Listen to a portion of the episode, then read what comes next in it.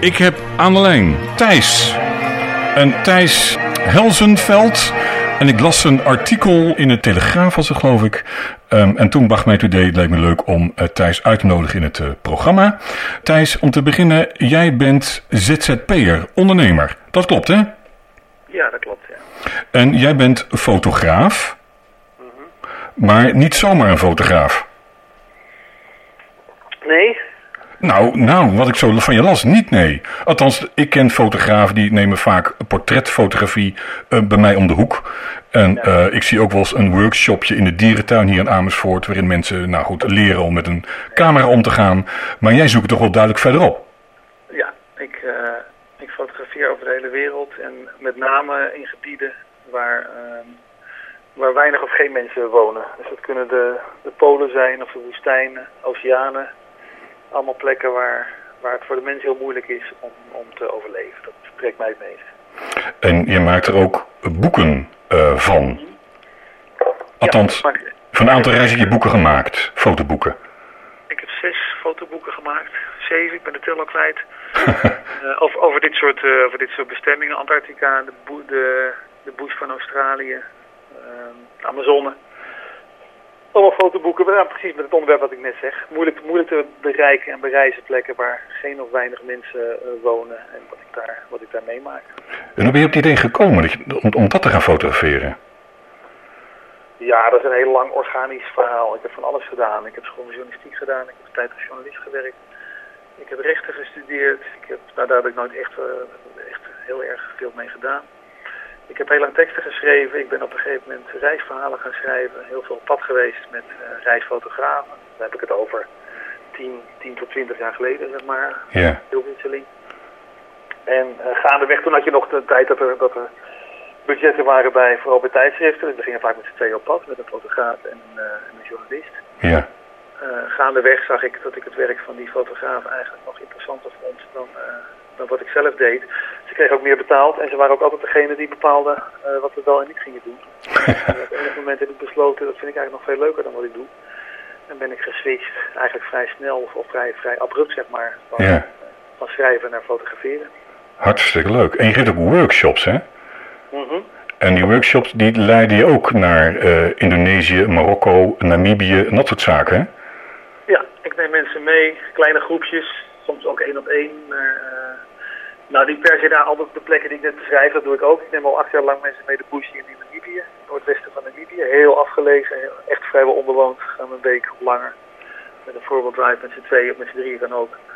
Uh, uh, heel diep de, de bush in. Dat gaat niet zozeer over, dat is niet zozeer een fotografie-workshop. Dat gaat meer over de stilte, het leven en, en de angst ervaren van in je eentje in de, in de echt wilde Afrikaanse natuur zitten. Waar, waar ook gewoon leeuwen, olifanten en alles uh, rondloopt. Mijn fotografie-workshops kies ik meer voor bestemmingen uh, waar, wel, waar wel iets met mensen is. Want ik fotografeer graag mensen. Dat staat een beetje haaks wat ik net vertelde. Maar ik hou heel erg van mensen fotograferen. Ja. En dat doe ik graag uh, als het over workshops gaat op plekken waar, uh, nou sowieso waar natuurlijk een hoop te zien is. En waar interessante mensen te zien zijn. Ja. Maar ook waar dat lastig is of uitdagend. Marrakesh is daar eigenlijk een heel goed voorbeeld van. Wat was de uitdagend aan? De uitdaging daar is dat als je mensen gaat fotograferen in Marrakesh en je doet dat uh, uh, niet handig, en de meeste mensen doen dat niet handig, dan heb je meteen gedoe. Uh, als je op markt in, in Marokko het algemeen, Marrakesh in het bijzonder, als je daar zonder contact te maken gewoon een foto maakt van iemand, dan heb je eigenlijk altijd meteen gezeikt. Dat, dat wordt geschreeuw en gedoe en je moet betalen en dan weet ik het allemaal. Ja. En juist omdat dat daar zo werkt, neem ik mensen mee daar naartoe, omdat ik ze kan laten zien en laten ervaren dat het ook heel anders kan. En dat je ook als iemand nou, zelfs als iemand al schreeuwend naar je toe komt, het eigenlijk altijd nog wel zo kan uh, modelleren en kneden en boetseren, uh, dat, je, dat je wel contact met elkaar krijgt en uiteindelijk gewoon uh, een leuk gesprek hebt. Misschien ook nog een foto van iemand maakt. Ja. Maar op een goede en fijne manier ook weer afscheid van elkaar neemt. Het gaat over contact en daar gaan eigenlijk al mijn, al mijn beelden over en daar gaan al die workshops. En dat vind je eigenlijk ook belangrijker dan die techniek, hè? Ja, dat vind ik veel belangrijker dan techniek. Techniek vind ik echt heel erg onbelangrijk. Dat wordt ook nog steeds onbelangrijker, omdat we steeds meer camera's krijgen en nu ook telefoons die, die al zoveel uh, uh, voor je nadenken ja. en, en, en overnemen. Dat het vak van een fotograaf en het echt snappen van diafragma's en sluitertijden en zo uh, nog steeds heel relevant is hoor, maar wel steeds minder relevant wordt. Ja. En uiteindelijk voor het maken van een mooie foto in mijn beleving toch nooit meer dan, eh, ik roep maar wat, 5 of 10 procent is van wat je doet. Want het gaat erom dat je het beeld ziet. Je kunt best een keer een onscherpe foto maken of een scheve of whatever. En dat is dan misschien jammer. Maar dat doet niks af aan het feit dat jij iets moois hebt gezien uh, wat je op een foto uh, hebt gezet. Wat je met anderen kunt delen. Ja. Dat is, dat is geen techniek. Dat is creativiteit. En dat is een gevoel. En daar, daar gaat het om met, iets, met, met, met fotografie. Ja. Niet over techniek. Maar ik Daar ik heel, heel weinig aandacht aan. Ja, precies. Nou, ik heb een aantal foto's van je gezien. Het ziet er inderdaad fantastisch uit. Kan niet anders zeggen. Hey, en, en toen kwam eh, corona. Wat Ja. natuurlijk inhoudt voor jou dat je dus niks meer kan reizen en dat soort zaken allemaal. Je zit nu thuis. En toen? Ja, ik zou. ehm, ik, ik heb eigenlijk al de afgelopen acht jaar, wat ik zei, zat ik in Namibië. Dat is altijd deze tijd van het jaar. Ons voorjaar. Ja. Ik maak nu voor het eerst sinds acht jaar een lente in Nederland mee. Omdat ik altijd twee of drie maanden in Namibië heb gezeten. Ik zou er nu ook zitten. Ik zou daar eh, eind maart, begin april naartoe gevlogen zijn. Om Ja. met gasten eh, rond te gaan rijden. Nou, dat was meteen gecanceld. Mijn eerste gast kreeg ook cor- corona. Dus die belde zelf Oh joh, aan, jongen. Omdat hij, eh, omdat hij ziek werd. Nou, daarmee kwam het meteen heel dichtbij. Ja, Uiteindelijk heeft KLM natuurlijk een ticket gecanceld. En intussen had ik zelf ook al bedacht, het gaat hem gewoon niet worden dit jaar. nee. Marrakesh staat in oktober gepland. Daar kreeg ik toevallig gisteren een afzegging van. Maar intussen was ik er zelf al lang van uitgegaan dat dat niet door zal gaan. Ja, Dus ehm, ja, nee, dat is allemaal tot, eh, vrij abrupt tot stilstand gekomen. ja. En toen? Toen heb ik bedacht, ja, wat, eh, wat gaan we nu doen? Eh, er was meteen sprake van, ja, goed, mijn inkomen is meteen naar nul Ja. gedaald. Dat zie ik omheen natuurlijk ook met een heleboel mensen gebeuren. Iedereen had het over de, de, de regelingen van de overheid om, om geld, te- gratis geld te krijgen, om, om de boete te overbruggen en zo. Daar ben ik ook wel even mee bezig geweest. Ja, Maar ik heb eigenlijk al vrij snel bedacht, eh, dit is gewoon niet wat ik wil. Dit, dit slaat echt nergens op. Iedereen heeft het alleen nog maar over bijstand. Dat hadden we twee maanden geleden niet kunnen bedenken. nee, niet Dus echt. we zullen toch echt wat moeten gaan verzinnen. En, en ik denk dat elke ZZP'er dat eigenlijk eh, in ieder geval zou moeten proberen. Ja, eh, iets gaan verzinnen om, om in ieder geval nog brood op de plank te hebben. Ja, uiteindelijk Ja. ben je toch creatief. eh, dat hoort een beetje bij ondernemerschap. Dat hoort helemaal bij mijn vak. ja, Ik denk dat fotografie is natuurlijk iets, creatiefs. Dus verzin maar wat. En ik heb, eh, nou ja, ik heb altijd wel allerlei plannetjes waarvan ik denk, daar zou ik toch wel eens wat van kunnen maken. Of ik er geld mee verdienen. En dit was er één van. Ik kom al jaren in de, in de Bourgogne in Frankrijk, in de Morvan, in de Loire-streek.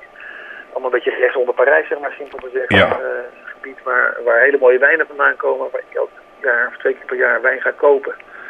Samen met een, eh, een Britse wijninkoper die ik daar heb leren kennen, die er een, eh, B&B heeft. Dus ik ben er goed thuis, ik ken er een heleboel eh, eh, mooie plekken, mooie mensen vooral ook en mooie wijnen. Maar ik ken ook echt echte producenten en ik ken de, de wijngaarden. ja, En ik kom elk jaar eigenlijk wel eh één of twee eh, plekken tegen waarvan ik denk, het is gewoon echt een bijzonder product. En niet te krijgen in Nederland, of nauwelijks te krijgen in Nederland. ja, Daar zou je wat mee moeten, moeten kunnen. En dat ben ik gaan doen. Dus ik, ben, eh, ik heb twee wijnen uitgekozen die ik afgelopen zomer ontdekt heb in, uh, in Menetou Salon, vlakbij Sancerre. ja, Dat zijn goede, dat zijn dure kwaliteitswijnen, daar heb ik het sowieso over. Ik heb het niet over, over supermarktflessen van, uh, van 6 euro. nee, En daar ben ik me een beetje in gaan verdiepen. Ik heb contact gezocht met, uh, met die wijnboer. Ik heb de Franse ambassade heeft me geholpen. En ik ben het gewoon gaan verkopen. Zo doe ik het eigenlijk altijd. Als ik mijn eigen fotoboeken uitgeef, verkoop ik ze ook van tevoren. Dus tegen de tijd dat we naar de drukker gaan, zorg ik er altijd voor dat de, de hele aanloopkosten, dus in, in het geval van een boek, de, de, de drukkosten, het ontwerp en in het geval van deze wijn, ja, toch de, de kostprijs van een paar pallets hier naartoe halen. Ik zorg ervoor dat dat allemaal al gedekt is. Dat ik minimaal, minimaal kietste speel. ja. En, en niet eindig met een uh, zolder vol met, uh, met dozen wijn of met, uh, verkochte boeken. Dat is jammer, ja. Ja, dat is natuurlijk het, het nachtmerriescenario waar mensen heel vaak in belanden als ze dit soort, uh, als ze dit soort dingen Met, met wijn lijkt me nog minder erg dan met boeken. Maar, uh, hè? ja, dat is wel een goede, ja. ja. Boek kun je wel als je er eentje gezien hebt. Nee, dat is waar. Precies, ja. Maar nee, dat, dat, is niet grappig. En dat, zo heb ik het gedaan. Ik ben het gaan verkopen. Ik ben gewoon uh, in mijn eigen. Ik heb een groot netwerk. Dat, dat, dat hoort bij mijn werk. En daar heb ik ja. veel aandacht aan besteed. Ik ben het aan Jan en alle man en Facebook en de social media. Je kent het allemaal wel. Ja. Gaan slijten met het verhaal erbij van, van deze wijn, maar ook van de crisis en van de noodzaak van mij om dat te gaan zien. Ja. En dat eigenlijk heel snel uh, is dat gaan lopen. En, uh, dat vind ik best bijzonder. Of in, in die zin, laat ik zo zeggen, de, de, de, er is natuurlijk wat tegenwind. Je, je leest ook uh, dat de, de Europese uh, wijnkelders tot aan de nok toe gevuld zijn. En over een aantal maanden komt daar. Wat zeg je? Dat is geen tegenwind, dat is meewind. Ja, dat is meewind misschien, ja. Maar ze kunnen ze eigenlijk niet goed meer kwijt. En ze willen al desinfecterende gel vanuit distilleren uit die alcohol. Dat is ook wel een plan. Eh, horeca neemt natuurlijk niet meer af. Dus ik kan me ook best voorstellen dat op dit moment wijn verkopen niet de ideale markt is. Nou ja, dat is ja en nee. Weet je, dat, dat zei ook de dame van de ambassade. Die gaat over, die zit hier in Nederland, in Den Haag. En die houdt zich alleen maar bezig met de import van Franse eh, drankjes. Ja, zei, heel veel mensen houden er nu mee op. Maar ik heb dat niet zo erg logisch gevonden. Het leek me juist een goed moment om ermee te beginnen. Onder andere om de reden die jij net zegt. Eh, ik voelde wel aan dat er iets van overschot ging ontstaan daar. ja, Zeker in het segment van die duurdere wijnen waar ik in zit. eh, eh, de horeca is er helemaal mee opgehouden. Niet alleen ons, maar daar natuurlijk ook. ja, Dus nee, daar zijn, daar zijn eigenlijk alleen maar kansen. Het probleem is natuurlijk het hier krijgen. Ook met, met de lockdown. En, Ja. Grenzen, douane en dat soort ja, toestanden. Dat leek mij de grootste uitdaging. Sowieso van tevoren. Want ik weet met dit soort dingen als je met de belastingdienst te maken krijgt. En dan al helemaal met alcohol, sigaretten, weet je wel. Dat soort Ja. onderwerpen. Dan gaan die jongens natuurlijk helemaal op, op tilt gaan over een rode vlaggen eh Ja. happen. Maar dat- het aardige was, maar dat heb ik ook een beetje gewoon ontdekt waar ik ermee bezig was. Dat dat eh, eh, nu juist veel minder het geval is dan, eh, dan een paar maanden geleden. Het is heel duidelijk zo nu, als je met dit soort eh, dingen, vergunningen, aanvragen en dergelijke, bij de overheid, vooral bij de Belastingdienst aanklopt, ja, dat er van alles kan en heel snel geregeld wordt, waarvan ik redelijk zeker weet, nou dat weet ik eigenlijk wel helemaal zeker, dat dat eh, een paar maanden geleden eh, ontzettend ingewikkeld was geweest. Een heleboel gedoe en papierwinkel en et cetera. Maar op dit moment is er eigenlijk niemand, geloof ik, bij de, bij de overheid die durft te zeggen, nou meneer, wacht u maar even drie weken. Dan gaan we dat, precies. dat, dat, gaat, dat gebeurt gewoon niet meer. nee, nee. Dus dat gaat, dus dat gaat goed. Ja, dat gaat heel goed. Ik heb die eerste lading, eh, twee pallets, eh, ruim 1000 flessen, 1600 kilo met de vrachtwagen laten komen. Doe maar. Die is vrijwel helemaal eh, weg. Dus ik ben nu bezig. Zo heb ik het dan nu weer ingericht. Dat ik bij die, voor die, voordat ik weer het nieuwe spul laat komen, zorg ik ervoor dat ik voldoende bestellingen heb om, nou wat ik net al zei, om ervoor te zorgen dat ik zeker weet dat ik geen voorraad naar binnen haal naar Nederland haal, waarvan ik niet weet dat ik hem ook al voldoende verkocht heb om in ieder geval kiet te kunnen spelen. En vind je het ook leuk om te doen? Wat zeg je? Vind je het ook leuk om te doen? Ja, ik vind, maar ik vind handel eigenlijk altijd. Ik vind alles wat een beetje handel is, vind ik leuk. Ik vind het, leuk om, ik vind het heel leuk om wat nieuws te, te gaan, gaan, gaan proberen. Weet je wat ik net vertel, die hele papierwinkel. Ja, Transportverzekering, dat heb ik nog niet gedaan, eh, verzekering. Eh, die, die belastingjongens, eh, eh, de accijnsaangifte en, en distributie, dat is natuurlijk een hele grote. ja, Ja, ik vind het leuk om daar allemaal mijn weg in te vinden en uit te gaan zoeken hoe dat, hoe dat nou kan en hoe je dat moet gaan regelen. Wat handig is, ook al qua prijs, ja, dat soort dingen. Ik rij nu kriskras door Nederland met mijn autootje vol met dozen wijn. ja, Dat is niet een heel bestendig bedrijfsmodel, dat ga ik niet jaren doen. Maar nu heb ik eigenlijk heel veel lol in. De, weet je, de wegen zijn leeg. Ja. Midden, midden in Amsterdam kan ik gewoon in een uur zes verschillende adressen eh Ja. afleveren. Nou, mijn volgende vraag zou inderdaad zijn: stel je voor dat de boel weer open gaat en je kan weer gaan reizen. Wat doe je hier nu mee? Ga je hier dan verder mee? Ik heb geen idee. Oké, dat is duidelijk. dat gaan we dan zien. ja, precies. Nee, nee, dat weet ik echt niet. Dat hangt, er- stel, stel dat het dan echt staat en loopt en ik, ik heb een soort van bestendig klantenbestand en mensen... Weet je, de eerste, eerste lading was niet zo ingewikkeld. Dat is mijn eigen netwerk. Dat, dat verkoopt allemaal wel, maar Ja. dat is veel spannender. Want nu krijg ik eh, de vraag, vinden mensen het echt goed? Zijn ze bereid om deze prijs te betalen voor dit product?